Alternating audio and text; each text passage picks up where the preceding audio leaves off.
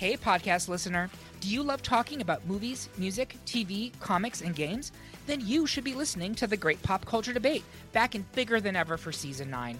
This season, the panelists discuss the best James Bond film, the best Elton John single, the best Nickelodeon original series, the best Batman villain, and so much more. Find the show wherever you listen to podcasts or head to greatpopculturedebate.com. More than 100 topics are already available. Subscribe today.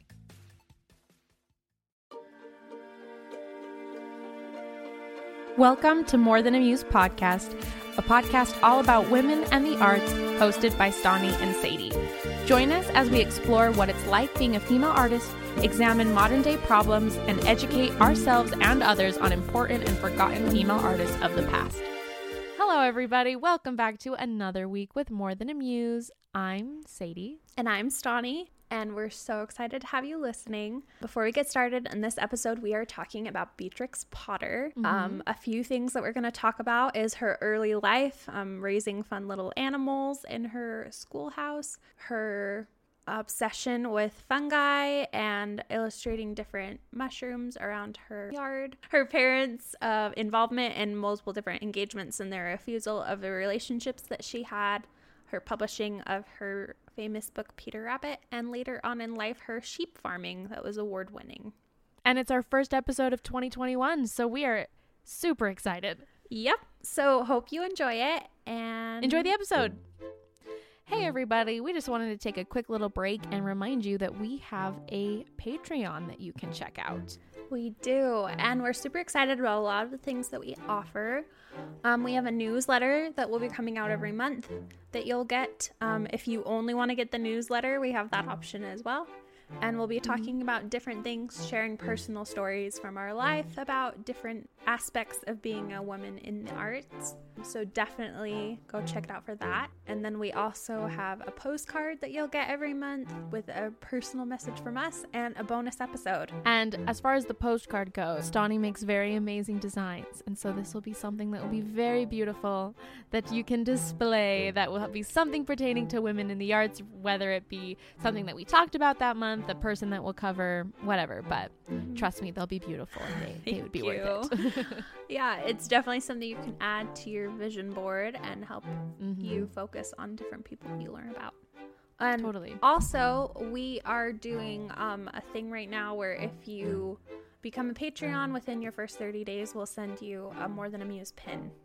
Mhm. So that's definitely something to jump on and Totally. get right now for your first month. Those pins are really cute. I love mine. Yeah, I wear it proudly. they're so. so cute. I'm really happy with how they turned out. So Definitely. too. So yeah, check out our Patreon. You know, just more than a muse Patreon. It's on our website here, and it's also linked here in our show notes, so you can check that out.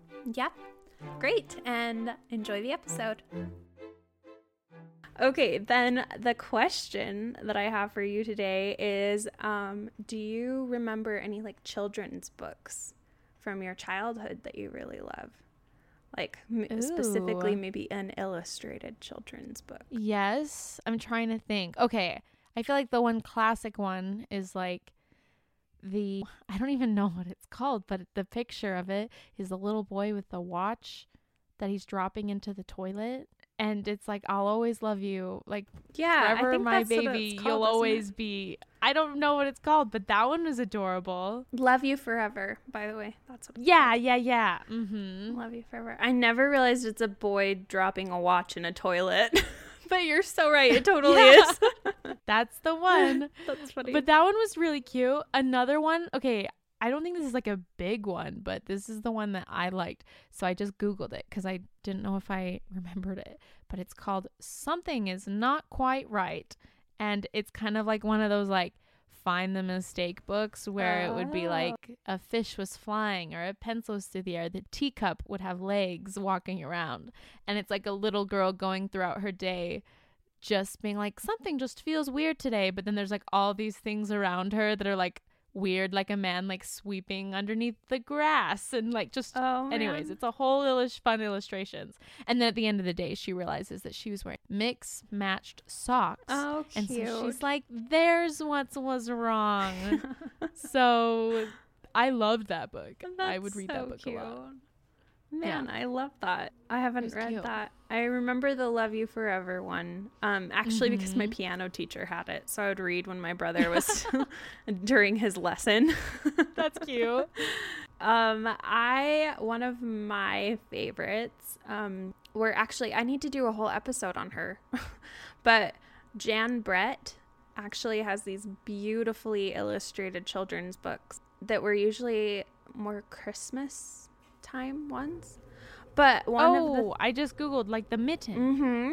Yes. Yeah. Yes, the mitten.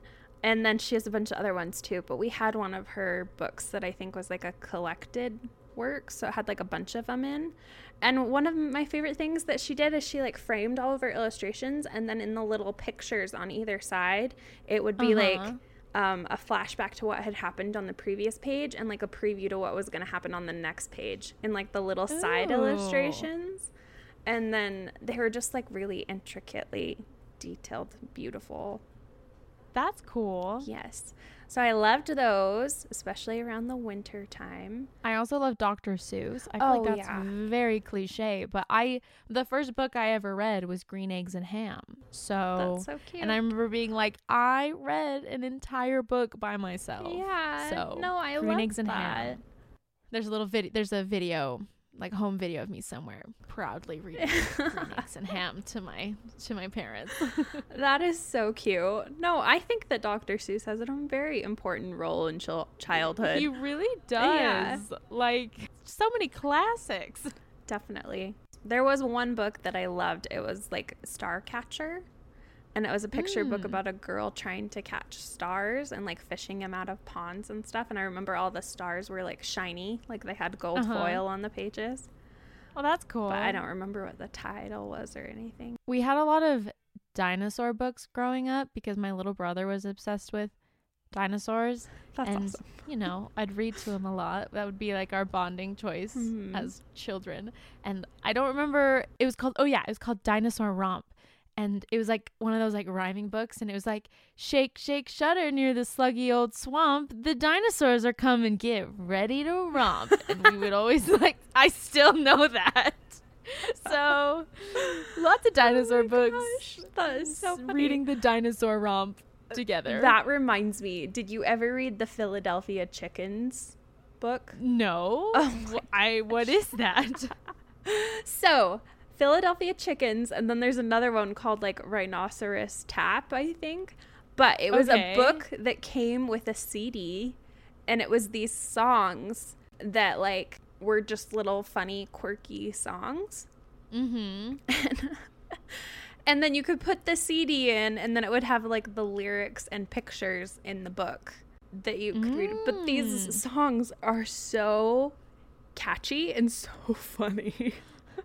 like to this day, my whole family. Philadelphia chickens. Oh my gosh, you need to. My whole family still quotes like line from this book and like sings different parts of it. We owned both of them, and that's amazing. yeah, I would highly recommend. chickens. Go. Well, I think I know what I'm songs. YouTubing after we record this.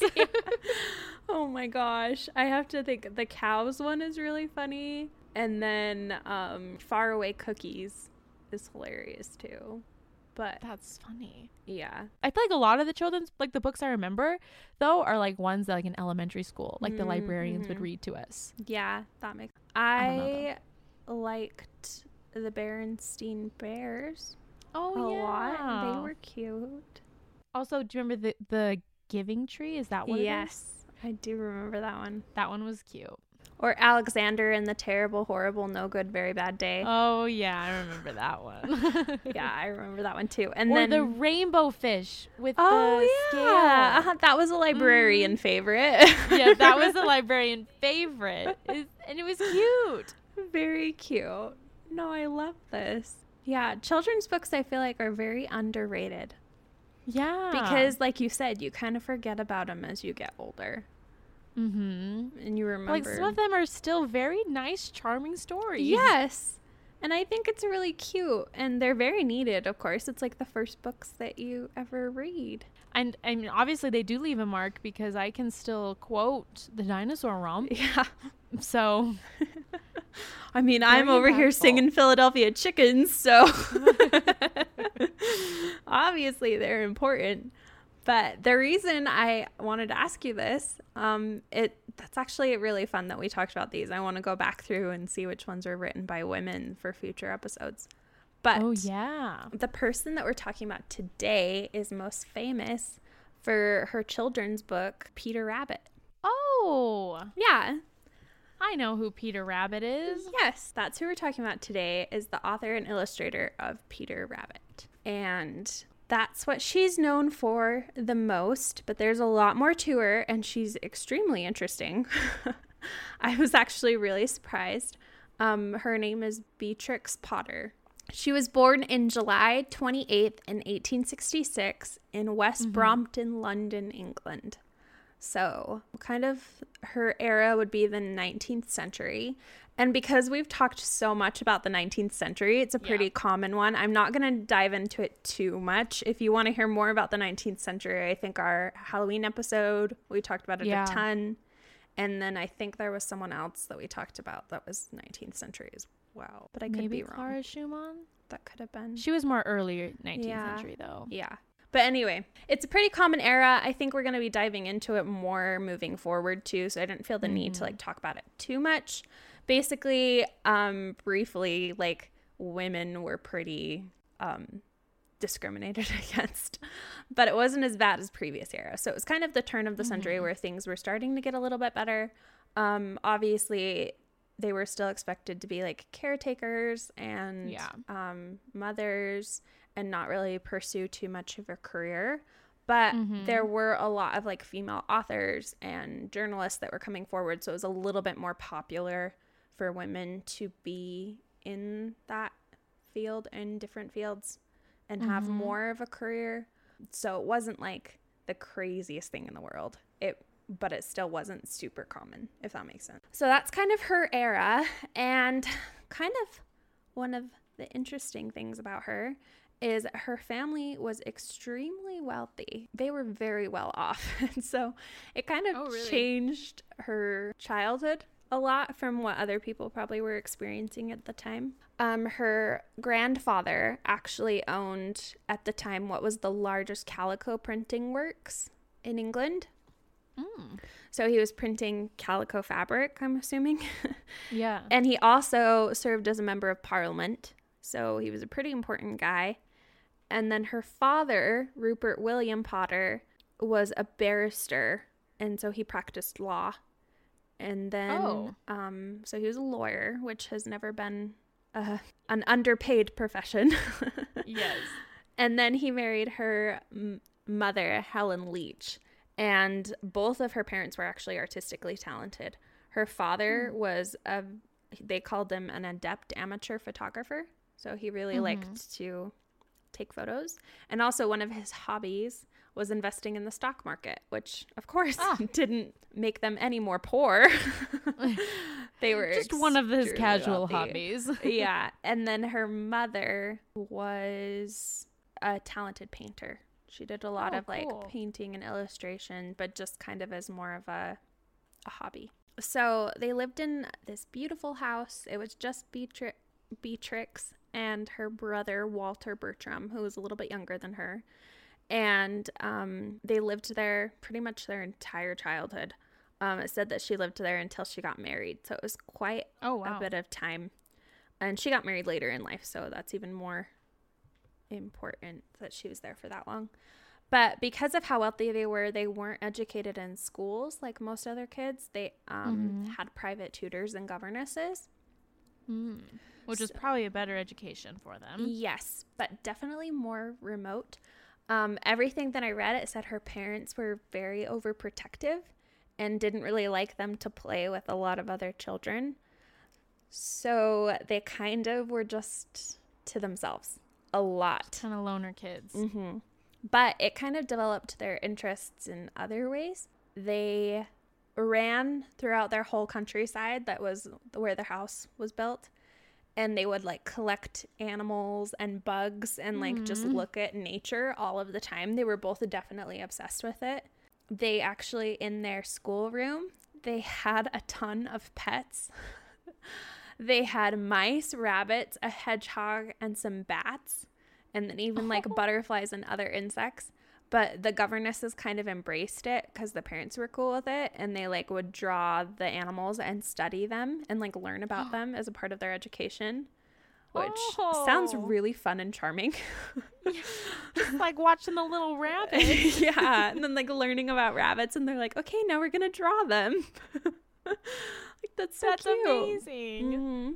And they said that Beatrix was especially devoted to the care of the small animals, and she would even take them with her when the family went on long holidays. So she would That like so bring cute. her little animals with her, um, which is And really I like cute. that it was like mice and just like little animals, Yeah. especially like the kind of animals that maybe would be like a pest. I know. so She's like, no, this is gonna be my little friend. This is my friend, and he's coming on vacation with us. and they just rolled with it.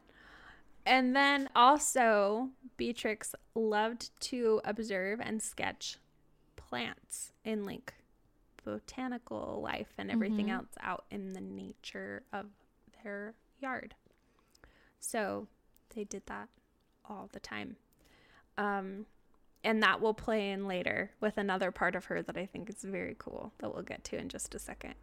Um, one other fun fact about her childhood is she had a very extensive journal, but it was written in code.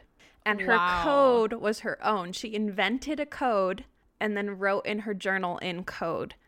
And it was like a simple letter for letter substitution. So, kind of like the Mhm. basic ones that you do where A equals this, B equals this.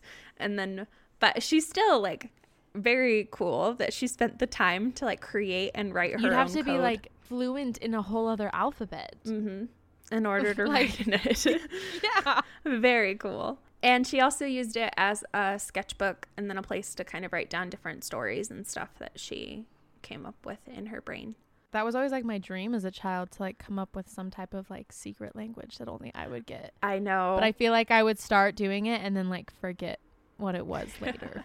I never committed, obviously, like she did. I, So know, I could never get to the point where I could write in a code like yeah, fluently. Like that's crazy. But yeah, she did that for a really long time. And of course, now it's been like decoded Mhm. and um looked through and everything. But they said that she actually didn't record like a lot of her personal life. Like she wasn't saying like Mm. today I went and did this and tomorrow I did this. It was more talking about like what was happening in the world around her, which I thought was kind Oh, of cool. cool. So Yeah. they said it's an invaluable source for understanding a vibrant part of British society, which I thought was really interesting. And it, um, it also shows like her artistic and intellectual interests, and then like insights on places she visited, and then like different things she observed in nature. So it was more like observations than like inner thoughts. Well, I feel like that's super like invaluable though, because if it's like, what better way to like know about a time period than to like read it from the perspective of just somebody observing the world at Mhm. that time? Yeah, exactly. That's really cool. and kind of cool that she was like that as a child. Like, I think most kids when they start a journal are like, "Dear diary, today I Oh, ate ice cream and it was delicious, and then I went to bed." But like instead, she's making all these little observations and insights on like where she's going and what's happening and like the plants that she looked at and stuff like that. Just very cool. cool. And then this kind of journal and her observations of nature led her to her obsession with mycology. So, mycology is the, let me make sure I have the exact definition. I'm glad you're defining it because I was worried that this was something that I just had to know, and I was like, I don't know No. what that is. I did not know what it was. Okay, this is what I thought it was, but I wanted to make sure. Mycology is the scientific study of fungi. oh, So, like mushrooms and yeah, other things. They said that Beatrix Potter, she was interested in every branch of national science save astrom- astronomy, which I thought was funny. Like every single one. I feel like astronomy is the most interesting one, Yeah. from my perspective. the stars. But she had no interest in that. She was really, really Weird. interested in botany, which apparently was like becoming very um, popular during that time. During the Victorian era, people were studying it a lot more.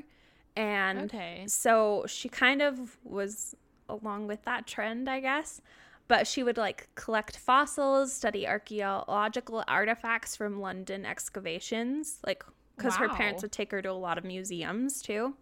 Uh-huh. And she was also interested in, I'm going to have to look this one up too. We're, we're getting very scientific this episode. Entomology, which is um, studying insects. Oh. hmm So that's what she started drawing and painting in her journal all the time. Was different like insects and fungus specifically. So she actually has a ton of fungi drawings and paintings of different mushrooms and stuff that she observed in her habitat that she was in. That's cool. Yeah, which is really cool. Um, and then what kind of deepened that interest is she met Charles McIntosh, who was like an amateur mycologist and a revered naturalist. So he like studied fungus for a living, which Mm-hmm. did not know was a thing.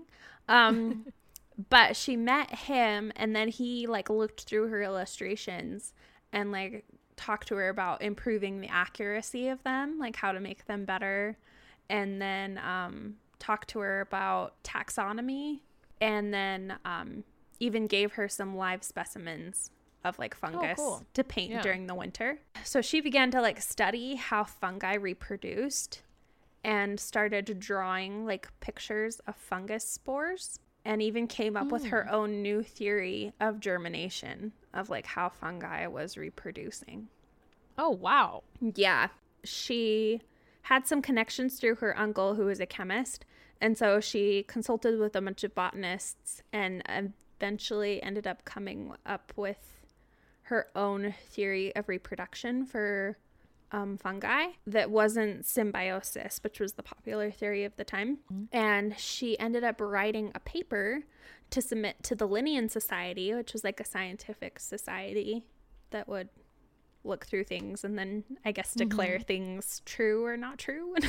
Yeah. I don't know how all of that works in the science world, but she wrote a whole theory on the germination of spores in 1896 and submitted mm-hmm. it to the society. So she was smart, smart. Very smart. And that was kind of where her passion lied, was in like fungi and science at that time. Mm-hmm. Um, there's kind of some controversy on what happened with her paper to the society. I read two Okay. very different stories. So the more popular one that seems to be like around all the time was that she was rejected from the society because she was a female. Oh. So um, it said that the director of the society, because of her sex and her amateur status, um, rejected her paper, wouldn't let her attend, and then she ended up withdrawing it because they weren't listening and went on with her life. There is another article I read that said that she wasn't rejected, that she wasn't allowed to read her paper because she was female, but they actually read through and her paper was well received. But then she withdrew it because she thought some of her samples had been corrupted, so that maybe her theory wasn't correct.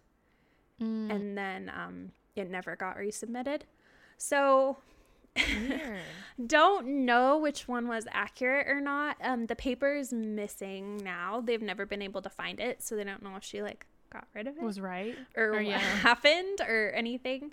Um, they for a long time, one of her journal entries that they translated from her code, they thought that she had come up with the theory of how fungi actually does produce way before anyone else did. But wow. later they thought that maybe they mistranslated it and it wasn't that. So I don't know. kind of hard when someone writes in code and then their paper gets lost. We don't know exactly if she discovered what they think she did or not. So that's kind of up to whatever anyone wants to believe. If you want to believe she was rejected based on sex, which would be pretty common at that time, that's fine. If you want to believe that they listened to her anyway and then she withdrew it on her own and it got lost, that's fine too. Like it's kind of up to deliberation.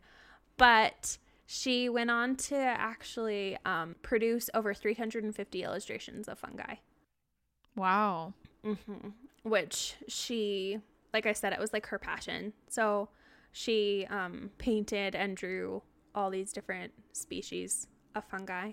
And a lot of her illustrations are still used today for helping people to identify different types of fungi, Wow. which is very cool. And part of the appeal of what her drawings are is that Mm-hmm. she was illustrating them very precisely, but it was because she wasn't copying them out of a book of what someone else had drawn or photographed. She was Mm-hmm. illustrating what she saw herself in nature.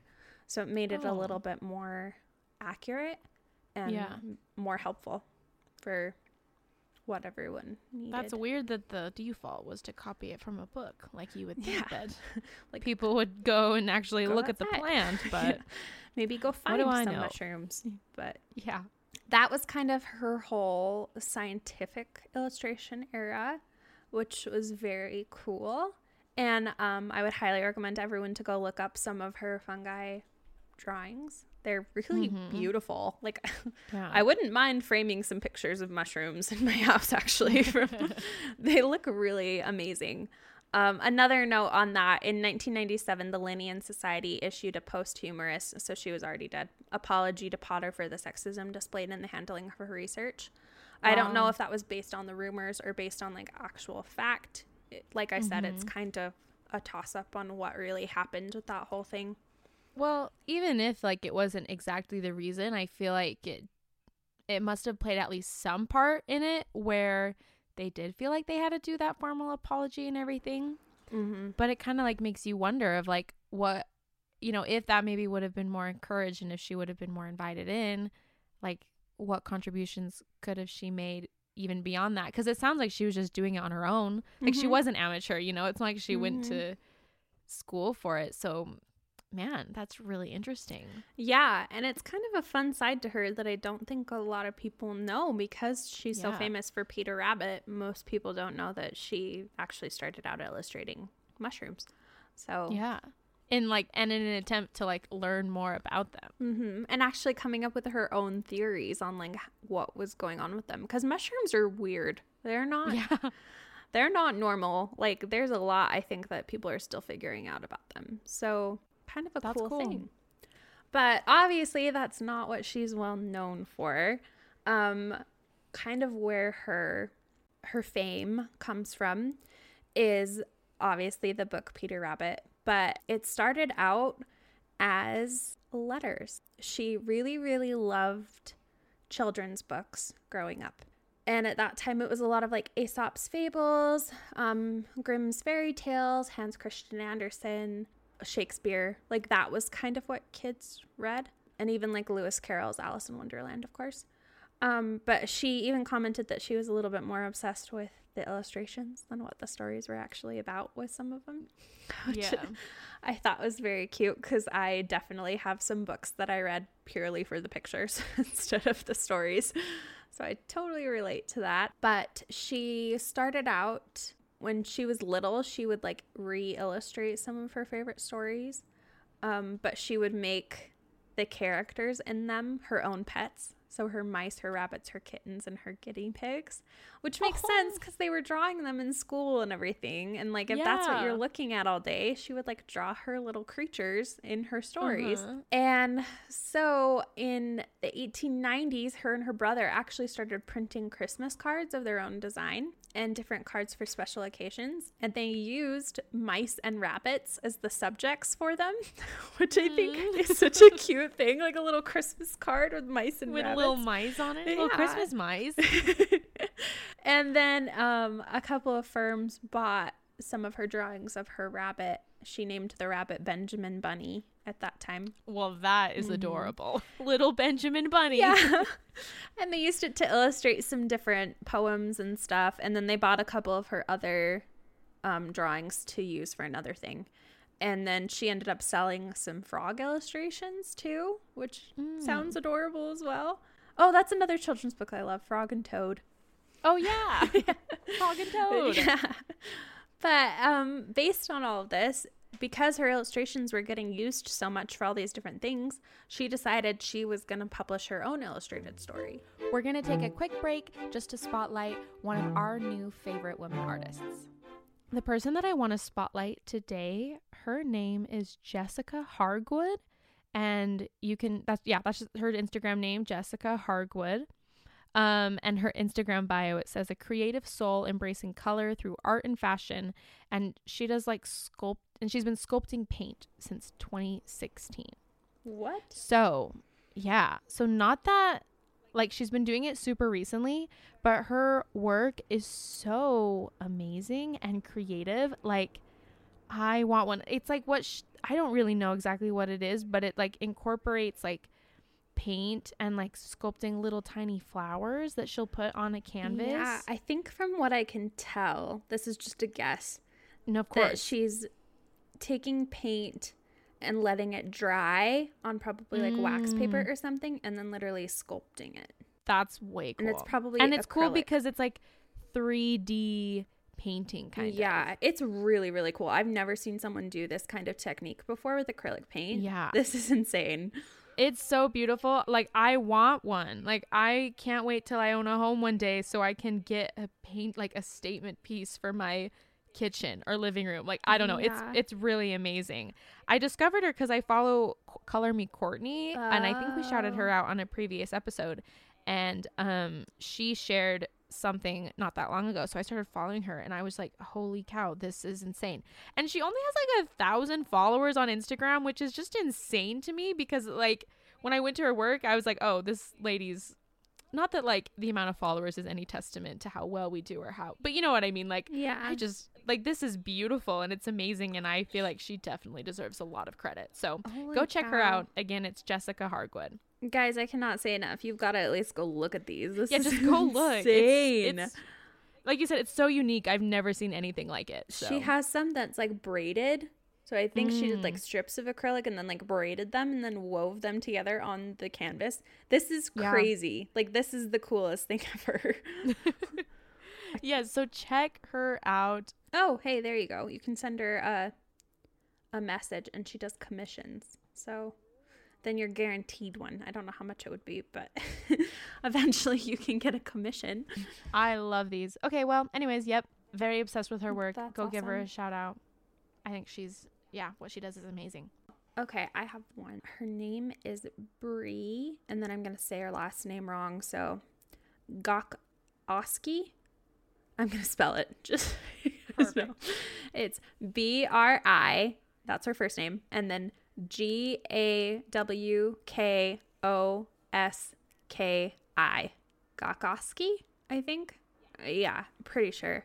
She is a collage artist Ooh, which is really cool. Um, she actually does a very different kind of style of collage, which I really love. She does dot collages. So she'll take little dots from different like vintage magazines and create like these little grid That's cool. collages out of them. I think it's awesome. And plus her Instagram is just like so aesthetic. It really is. This is Yeah. awesome. But one of the reasons I'm recommending her, I always keep forgetting to mention her because even though she is an artist and she posts a lot of art stuff, she also does a lot of like thrifting and estate sale hauls and a bunch of different things like that, which is just really cool and fun. So I think she's just a fun person to follow. And her Yeah, life literally looks so aesthetic. Like you could take all of her pictures and like put it in a magazine. So yeah, she does that. She also does a lot of like self portraits and like dabbles in photography. Um, and she has an Etsy shop as well where she sells a lot of like her collage pieces. She used to do custom dot collages, but she doesn't have time right now to do that.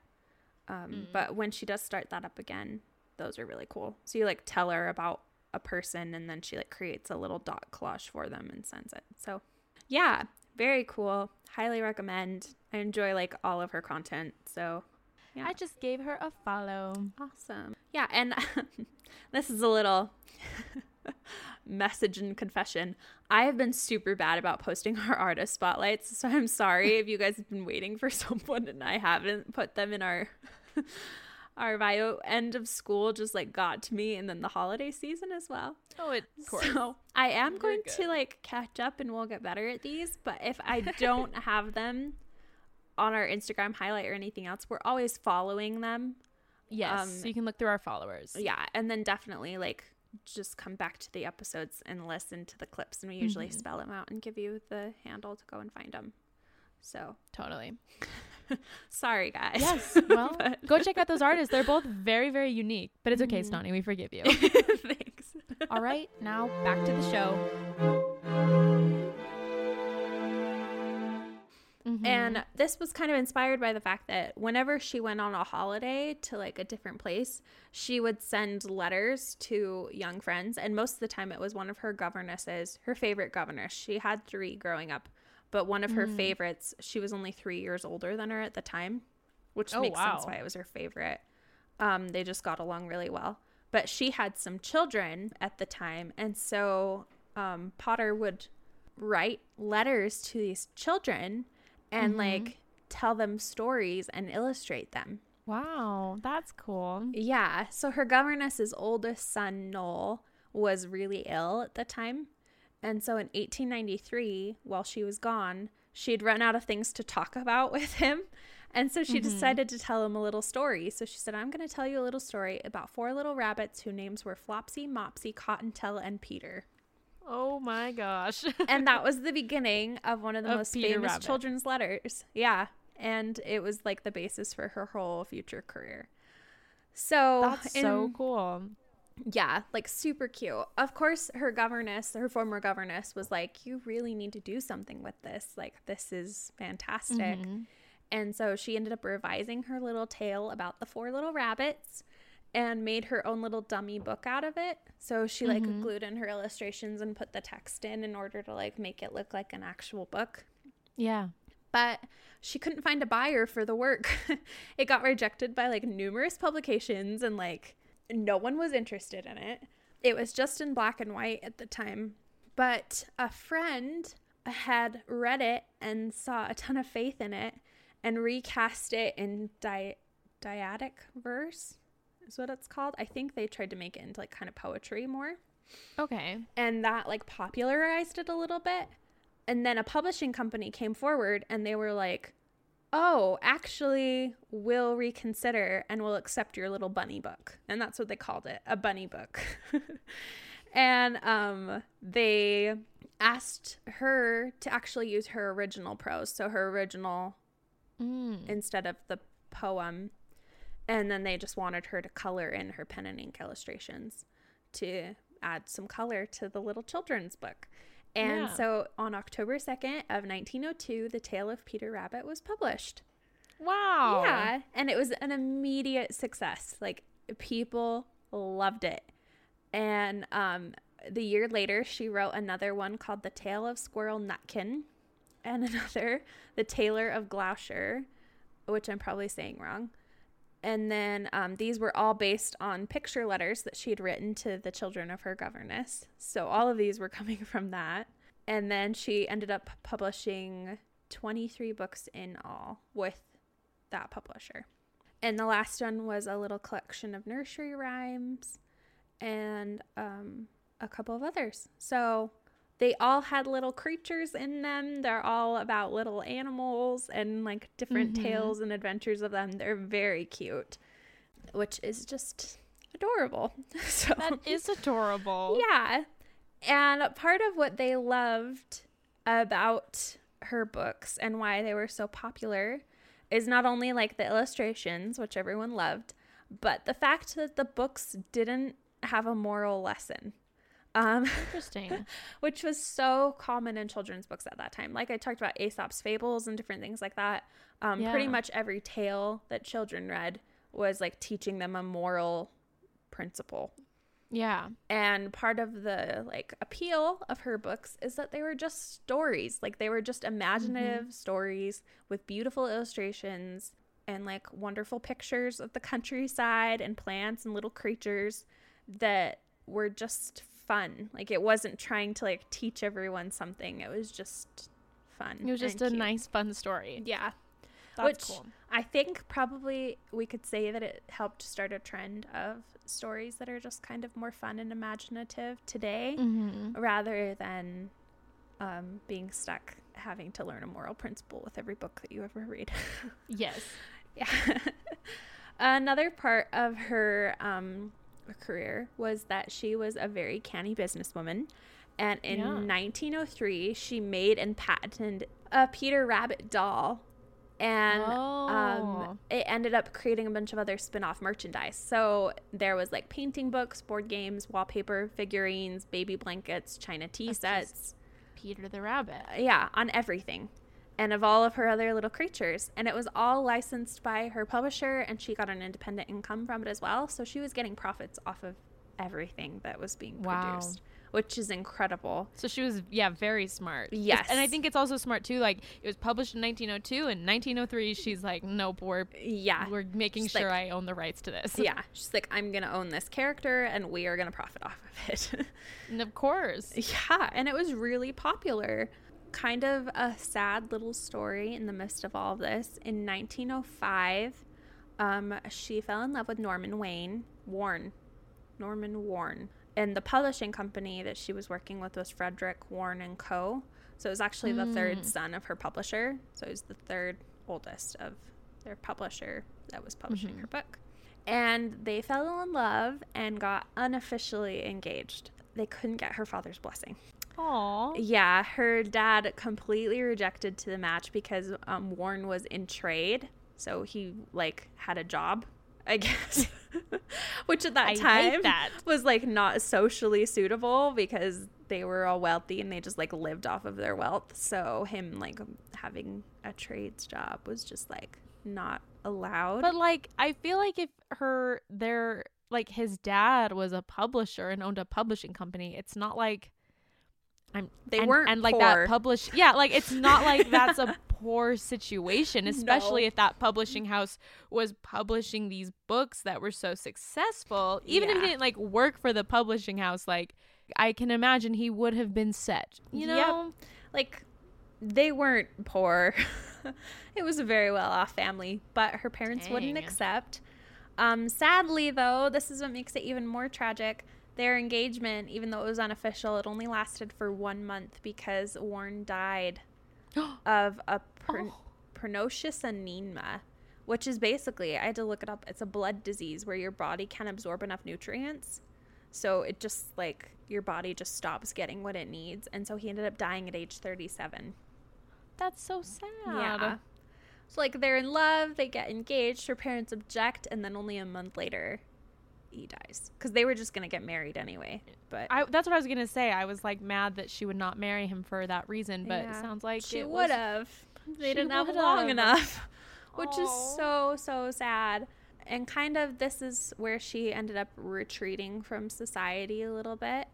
Um, In that same year where he passed away, uh, she used some of her income and then a small inheritance that she had gotten from her aunt, and she bought Hilltop Farm, and it's in like the English Lake District, and it's beautiful. She um, it's recorded saying that Potter and Warren may have hoped that Hilltop Farm would be their holiday home, so they were gonna like go there and live there, and it would be like their vacation house. But she went ahead and bought it anyway after he passed away. And that's kind of where she continued her life. She wrote more stories there. Uh, she ended up starting a farm um, on her own. The farmer that had been there before, after before she bought it, they agreed to stay on and help manage the farm and help her so that she could learn how to learn the techniques and different things of like how to actually Yeah. manage a farm. But she had pigs, cows, and chickens, and then the following year she added sheep. Aw. Yeah. And this kind of became like a new chapter for her. Her life kind of is in chapters. It's like she studied mushrooms and then she wrote books and then she started a farm. And her farm actually became very widely known and respected. Um, she ended up buying more too and managing even more. She became friends with her neighbor across the road and he ended up marrying her in 1912 and her parents objected again obviously um Well. she got married anyway I don't trust what they have to say. So yeah they disapproved because he was a country solicitor whatever that is and um they got married anyway and then moved in i think it was in the same area as the farm that she had bought so kind of where they had both been but their home was called castle cottage which is such a cute little Castle name Cottage. I Mhm. like that. And then um, her little house at Hilltop um, was her private studio that she had too. So she kind of kept all of her properties and then continued on with her life. Um, she wrote a few other stories. There's one, The Tale of Jemima Puddle-Duck and The Tale of Tom Kitten. And they That's said cute. that both of those probably came from her farming life and like her country Mhm. life and everything there. And then, like I said, she became very well known for her sheep farming. She became very interested in breeding and raising herdwick sheep, which was like an indigenous sheep. But she brought this herd of herdwick sheep and had thousands of it and was admired by all of the farm managers for being mm-hmm. willing to like continue to raise these sheep. And she also would experiment with like the newest and greatest biological remedies for diseases of sheep. So she would try mm. out like new methods of like helping sheep with problems. I feel like this lady's a genius. Yeah. And then they actually said by the late 1920s, um, they had a prize winning herdwick flock, which took a lot of prizes at the local agriculture shows. Sometimes she would even serve as a judge at the agriculture shows to like judge Mhm. the best sheep. And in 1942, she became the president elect of the Herdwick Sheep Breeders Association. And she was actually the first woman to ever have been elected for the Herdwick Sheep Breeders Association but she passed away before she was able to take office, Aw. which is very sad. At the time of her death, she owned 14 farms and 4,000 acres of land. 14? Uh-huh. That's that is so many farms. yeah. Um, one of the other things that she was really well known for is she helped with the Lake District conservation. Um, she was a huge advocate for keeping the land the land that she was living on like preserved and restored.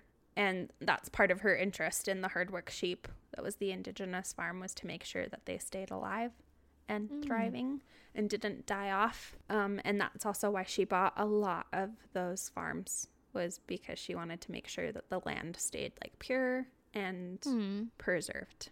So she's like, I'm buying it so I can take care of it. Yeah. And um, she's like looked at as one of the main reasons why the Lake District still exists the way that it does, which is really nice.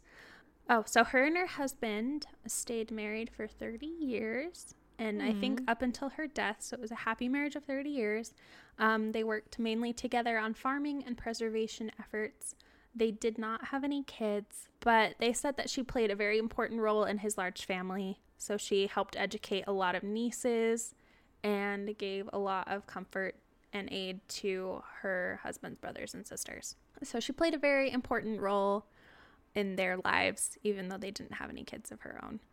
Um, she ended up dying of complications from pneumonia and heart disease on December 22nd, 1943, and was cremated, which I thought was interesting because I didn't think it was very popular at that time.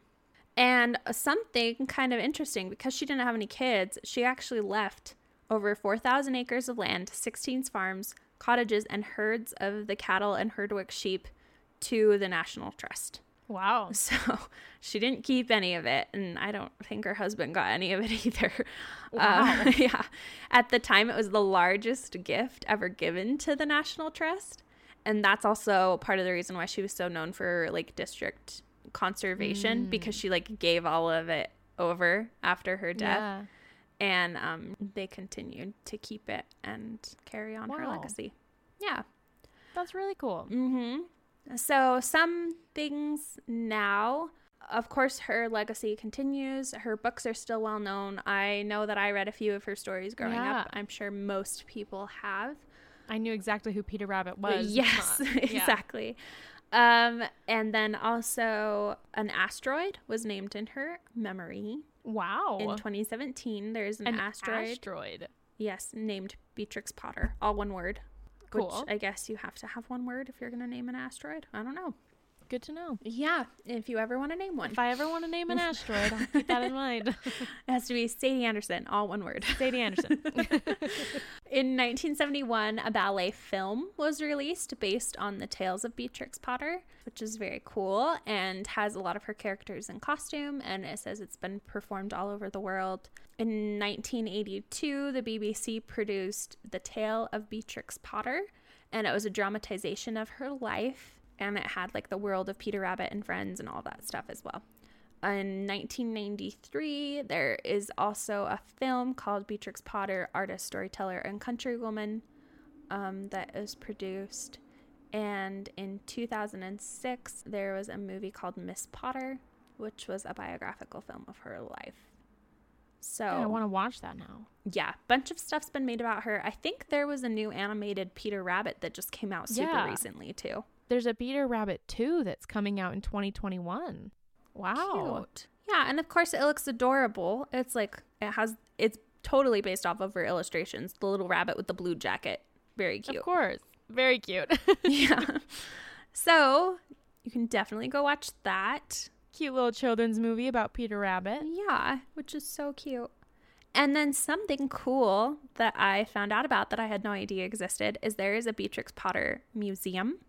Oh, cool. It's called The World of Beatrix Potter, and it is the cutest thing I've ever seen in my life. There's little setups of like Uh-huh. little creatures doing things from her books, Well, that's very cute. and you can actually like go and sit with them and like take pictures with them. But they look so cute. Like you can That go sit in a little living room with a hedgehog doing laundry. And it's wearing like a little apron and drying socks above the fireplace, and you can go sit on a stool next to the hedgehog. that is very nice. Yeah. like it looks like the cutest little place in the whole wide world. There's like little pigs with knapsacks walking along a road. It literally looks so adorable. Wow. So, yeah, if anyone's going to London anytime soon, I feel like if I ever make it across the big pond, yep, I'm going to go to Beatrix Potter's little house or little museum. I know. And if you can't go, then at least look at pictures because this seriously is so cute. There's like a little pond with frogs wearing like coats. that is very cute. Yeah, I think I have like a new obsession with little animals wearing clothes. it's so cute. or like the little rabbits gardening. I think I've talked about my new obsession with pet um, bunnies on this podcast. I can't remember, but now I really want. I'm. I want to name a bunny Benjamin Bunny. I feel like that is a very cute name You should. for a little bunny. I think it's adorable. we have a pet rabbit that we love that we also stole from my little sister. For context, it's very cute. It's our little friend. Anyways, So yeah, that's Beatrix Potter. Um, her house is actually still, well, her childhood home got bombed in World War, well, one of the World Wars, but then where they rebuilt it, they put a schoolhouse there, and there's a Oh, sign cool. that says like the former location of their home. that's So, cool. Yeah. what I like about her life and I think so cool is that like the way that all these different passions connected, right? Mhm. Cuz like she was obsessed with fungi and like learning about science and like wanted to get published and she drew all those pictures and then she was a children's book author and then she was a farmer. Like Mhm. I feel like sometimes I want to be so dialed in of like no, my purpose is this. I'm a singer-songwriter and I'm not going to let anything distract me. But I feel like the fact that she was just like doing, you know, like like you said like there's just chapters of her life where she was doing different things that she was interested in, but that even though they all seem so separated, it sounds like they all ended up connecting, which I think is really cool. No, I think it's so cool to see. Like, she loved animals as a kid, and so she made up mm-hmm. stories and drew pictures, and then she really liked mushrooms, and then that ended up being children's books, and then she Yeah. raised sheep, and that integrated into her children's books. Like, it mm-hmm. definitely, yeah, it does exactly what you said. It helps you realize that there's multiple different ways to approach your Yeah. life, and you don't have to be like a single faceted person. Like you can Yeah. be very multifaceted and allow different things and passions to overtake you at different times Mm-hmm. and roll with them. Exactly. And also too like I think the fact that she did do that it made her art better, you know? Like it made her Yeah. better able to do it. And she was successful in everything she did. I know. like That's quite impressive. she wants to study mushrooms, comes up with new theories about fungi, submits a paper, wants to do children's books, ends up being one of the most beloved children's authors of all time, wants to raise sheep, wins a bunch of awards, ends up being a judge for sheep farming. Like, what? Very impressive. Yeah, just crazy and very cool that she was able mm-hmm. to kind of just take on different things and approach different things with the same enthusiasm. Yeah, very fascinating lady. Yeah. I want to go watch one of those movies about her. I know. I was like, wow, there's a lot. I know. I feel like that's so impressive. yeah. And I realized there's probably a lot of people out there that are like, you didn't know about Beatrix Potter. How did you not know about her? And I think that might happen quite a bit throughout the podcast. But I think the cool part is is that sometimes we're going to cover people that you know and love, and sometimes Yes. we're going to cover people that you've never heard about, and then it can like all blend together, and then everyone Yeah. will just know more women artists and their accomplishments. And I also think too though is even if we d- we know we don't know the artist, a lot of the time we do know the art, Mm-hmm. you know?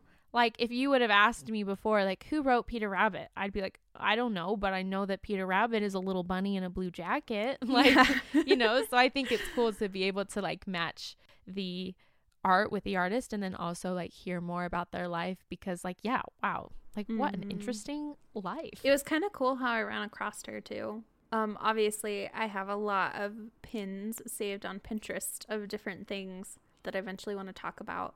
So I get recommended stuff sometimes. yeah.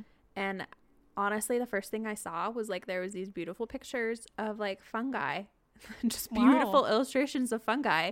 And then I read the text and it was talking about how um, she had been rejected from the society for her paper and then ended up writing Peter Rabbit. And I went, What? like, how do you go from illustrating mushrooms to drawing a children's book about a little bunny? Like, Bunny. how does that happen? Yeah. So, That's yeah. amazing. So I think it's just cool that there's so many people out there that we can learn about. And Mhm. they have like all these different live events that we don't even know anything about. Learn about and learn from.